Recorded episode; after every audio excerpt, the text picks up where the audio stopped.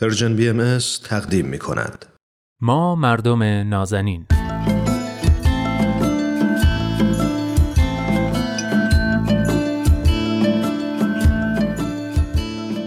سلام. سلام به شما مردم نازنین. من نوید توکلی و این هفته هم در کنار دوست خوبم ارسطو رحمانیان پژوهشگر علوم اجتماعی میزبان شما مردم نازنین هستم و به روال معمول قراره که یک موضوع خاص رو خیلی کوتاه از زاویه جامعه شناختی مورد بررسی قرار بدیم. موضوع این هفته به نظرم می‌تونه موضوع جالبی باشه. موفقیت. خب ارسطو جان خیلی خوش اومدی. خیلی خوشحالم که امروزم با ما هستی و امیدوارم که اوضاع بر وفق مراد باشه.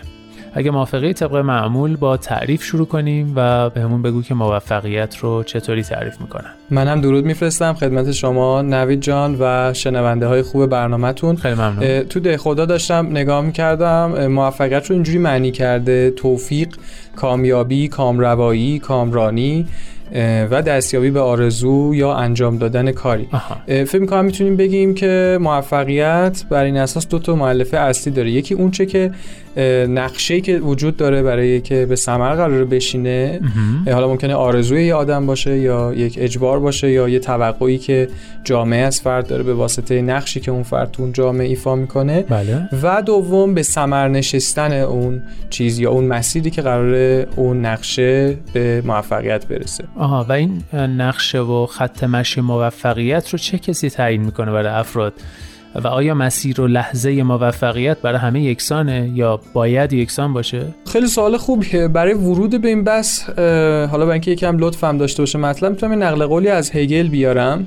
هگل تو کتاب عناصر فلسفه حق یکی از مطالب مهمی که من خیلی دارم مختصر میگم توضیح میده درباره جامعه مدنی. بله. به طور خلاصه هگل معتقده که جامعه مدنی یک دوران گذار طولانی و مهمه که نظام نیازهای فرد و جامعه توی اون قرار داره. جامعه مدنی یعنی جایی که فرد تا حد زیادی از قید خانواده برای جستجوی نیازهاش رها میشه و تلاش می‌کنه که توی این جامعه همزمان دست کم دو کار رو انجام بده. یکی اینکه ارضاء نیازهای خودش رو توش انجام بده و دومی که توجه بکنه به نیازهایی که جامعه داره یا جامعه میگه.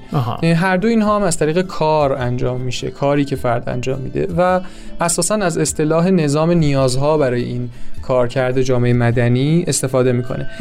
همینجا هگل میاد از یه تضاد بزرگ پرده برمیداره و معتقده که فرد بین این دوگانه نیازها تو جامعه مدنی دچار تضاد و سردرگمی میشه. چون فرد به طور طبیعی مایله که اون چیزی که درون خودش هست و بهش علاقمنده رو شکوفا کنه و به اون بله. بپردازه. اما جامعه از اون طبقات دیگری داره و هنجارهای دیگری رو توصیه می‌کنه که لزوما با میل و ذهن فرد سازگار نیست. آها. خب ما برای دستیابی به موفقیت باید دنبال اون خواسته ها و نیازهای خودمون بریم یا به هنجارهای مورد نیاز جامعه بپردازیم بیشتر. معمولا علوم روانشناسی علوم دیگه بیشتر اگه دقت کنین روی این وجهی کار می‌کنن که حالا مسیری که ما چجوری میشه موفق شد و چجوری میشه این در واقع. رو قسمت اول که اصل خود این در واقع اینکه من به چه چیزی باید اهمیت بدم شاید کمتر توجه می‌کنن یا صرفا در حد مهم اینی که حالا خودت چی دوست داری و اینها دیگه جلوتر نمیره. طبیعی هم هست چون موضوع پیچیده است با یه گزاره ساده و اندرزگونه قطعا پاسخ داده نمیشه. پیچیدگی موضوع اینجاست که اصلا چقدر فرد می‌تونه تعیین کننده باشه در اونچه که می‌خواد بهش برسه. آها. و چقدر هنجارها رو میشه فردی تعیین کرد و چقدر نفوذ هنجارهای جامعه رو باید پذیرفت و به تبع اون ارزش های درون شده اون جامعه رو بهش توجه کرد. و اینجا خب بحث نهادها خیلی مطرح میشه که نهادهایی که در واقع تو این قضیه شاید اهمیت دارن.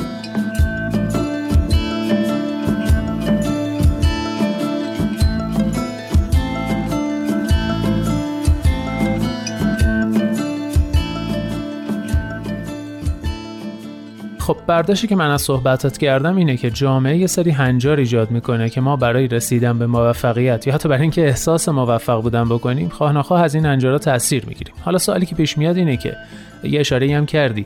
چه نهادهایی این هنجارها رو در یک جامعه ایجاد می‌کنن؟ و در واقع مسیر موفقیت رو تعیین می‌کنن. بله فیلم که همونطور که می‌دونیم و قبلا هم شاید یکم راجبش صحبت کردیم آموزش و پرورش نهاد آموزش پرورش از مهمترین نهادهای هنجارساز یک جامعه است یعنی مدارس. آها. آلتوسر لوی آلتوسر معتقده که نقش اصلی آموزش و پرورش در همه جوامع نه آموزش که جامعه پذیر ساختن افراد در جهت اهداف حکومت هاست. یعنی به عقیده آلتوسر حکومت ها کنترل نهاد آموزش پرورش رو عمدن به عهده می‌گیرن تا بتونن ایدئولوژی و هنجارهای خودشون رو در افراد مخصوصا از همون کودکی درونی بکنن که اونا تبدیل به موجوداتی فرمانبردار و تابع بشن بنابراین حتی هنجارهای تعیین کننده موفقیت و راه رسیدن بهش رو عملا دارن دیکته می‌کنن. با توسل به این نظریه آلتوسر ما باید منتظر خب این موقعیت باشیم که در همه جوامع راه موفقیت و سرنوشت هر فردی از هنجارها و ارزشهایی بگذره که آموزش و پرورش برای افراد درونی کرده و تا آخر عمر دنبال همین هنجارها و همین ارزشها رو باید بگیرن و بله. اساسا خب نظریه نشون میده که یکی از عوامل باز تولید طبقاتی درون جامعه هم همین ساختار آموزش پرورشه یعنی اینکه تحرک طبقاتی خیلی به وجود نمیاد هم هر کسی تو همون پایگاه طبقاتی که هست همونجا میمونه و همونا در واقع باز میشه. بله. اما یکم عجیبه اگه بگیم اینقدر مطلق این اتفاق میفته. فریر نظریه مقاومت رو مطرح می‌کنه و معتقد توی همین فضای مدرسه هم افراد منفعل نیستن و گاهی در برابر هنجره تحمیلی مقاومت می‌کنن. البته تحقیقات جدیدتری هم وجود داره که موضوع چند وجهی بررسی کرده. مثلا دایکار یه تحقیق جالب داره مربوط به اوایل قرن جدیده فکر کنم 2007 یا 8 با عنوان فرهنگ راهرو. البته دایکار هم توی تحقیقش بحث مقاومت فریرو رو هم کار می‌کنه و نتیجه می‌گیره هر ایده بازتولید ارزشی از توی مدرسه همراه و همزمان با خودش ایده مقاومت دانش آموزان رو هم در واقع ایده مقاومت در برابر همون ارزش ها رو هم تولید می‌کنه و در نتیجه این دو دو تا چیز از هم جدا ناشدنی هن. اما این تحقیق که تو مدرسه نیویورک فکر کنم انجام شده بله. به این مطلب می‌پردازی که ساخت فرهنگ دانش آموزان یک پدیده پیچیده است که از برخورد ارزش های مسلط و ایدئولوژیک مدرسه با فرهنگ های مختلفی که دانش آموزان از اونا میان تو فضای اجتماعی مدرسه شکل می‌گیره. دایکار معتقده که فضای فرهنگی دانش آموزان از چانه زنی متقابل بین فرهنگ مسلط مدرسه با فرهنگ بیرون از مدرسه یعنی شامل فرهنگ خانوادگیشون قومیشون و یا فرهنگ خیابون و اینها شکل میگه بنابراین کلاس های درس خیلی هم فضاهای اقتدارگرایانه کاملی نیستن. بله. تحقیقات مشابه تو ایران هم من دیدم که انجام شده و تقریبا نتایج همین تغییر رو تایید می‌کنه.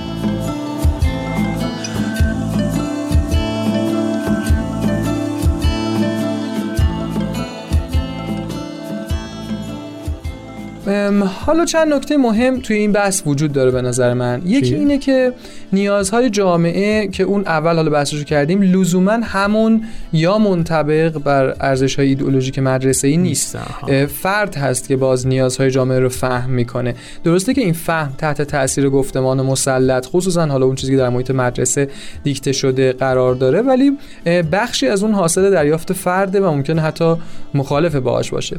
نکته دومی که همچنان نهاد خانواده نهاد محکم و مهمیه. اگر خانواده بحث تربیتی رو جدی بگیره دست کم فرد در مواجهه با ارزش های تحمیلی آلترناتیو پیشنهادی برای چانهزنی داره و به راحتی همراه جریان مسلط جامعه نمیشه. بله.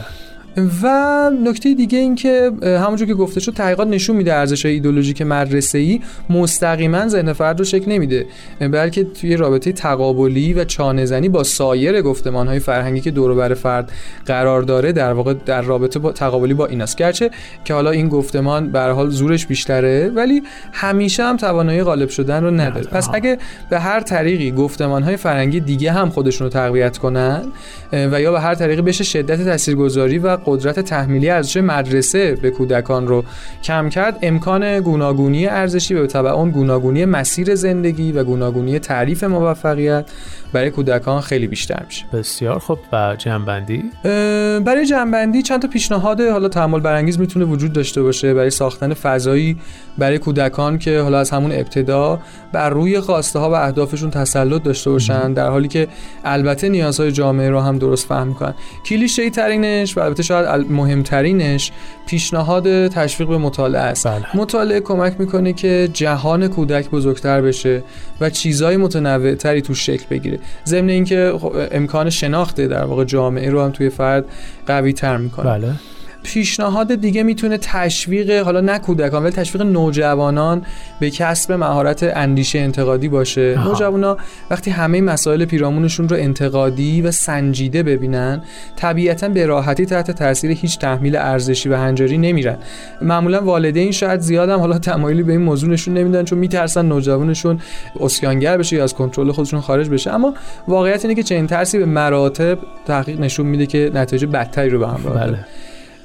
و پیشنهاد آخر می‌تونه ترویج گفتمان هایی برای نوجوانا باشه که سرش این موضوعاتی مثل سرنوشت، آرزو، پیشرفت، موفقیت و مفاهیم دیگه گفتگو کنن. بین خودشون این نوجوانا با هم و در جامعه تجربیات دیگران رو بشنون تا دستشون برای الگو برداری ذهنی و تصمیم گیری فردی برای آیندهشون و راه موفقیتشون بازتر باشه.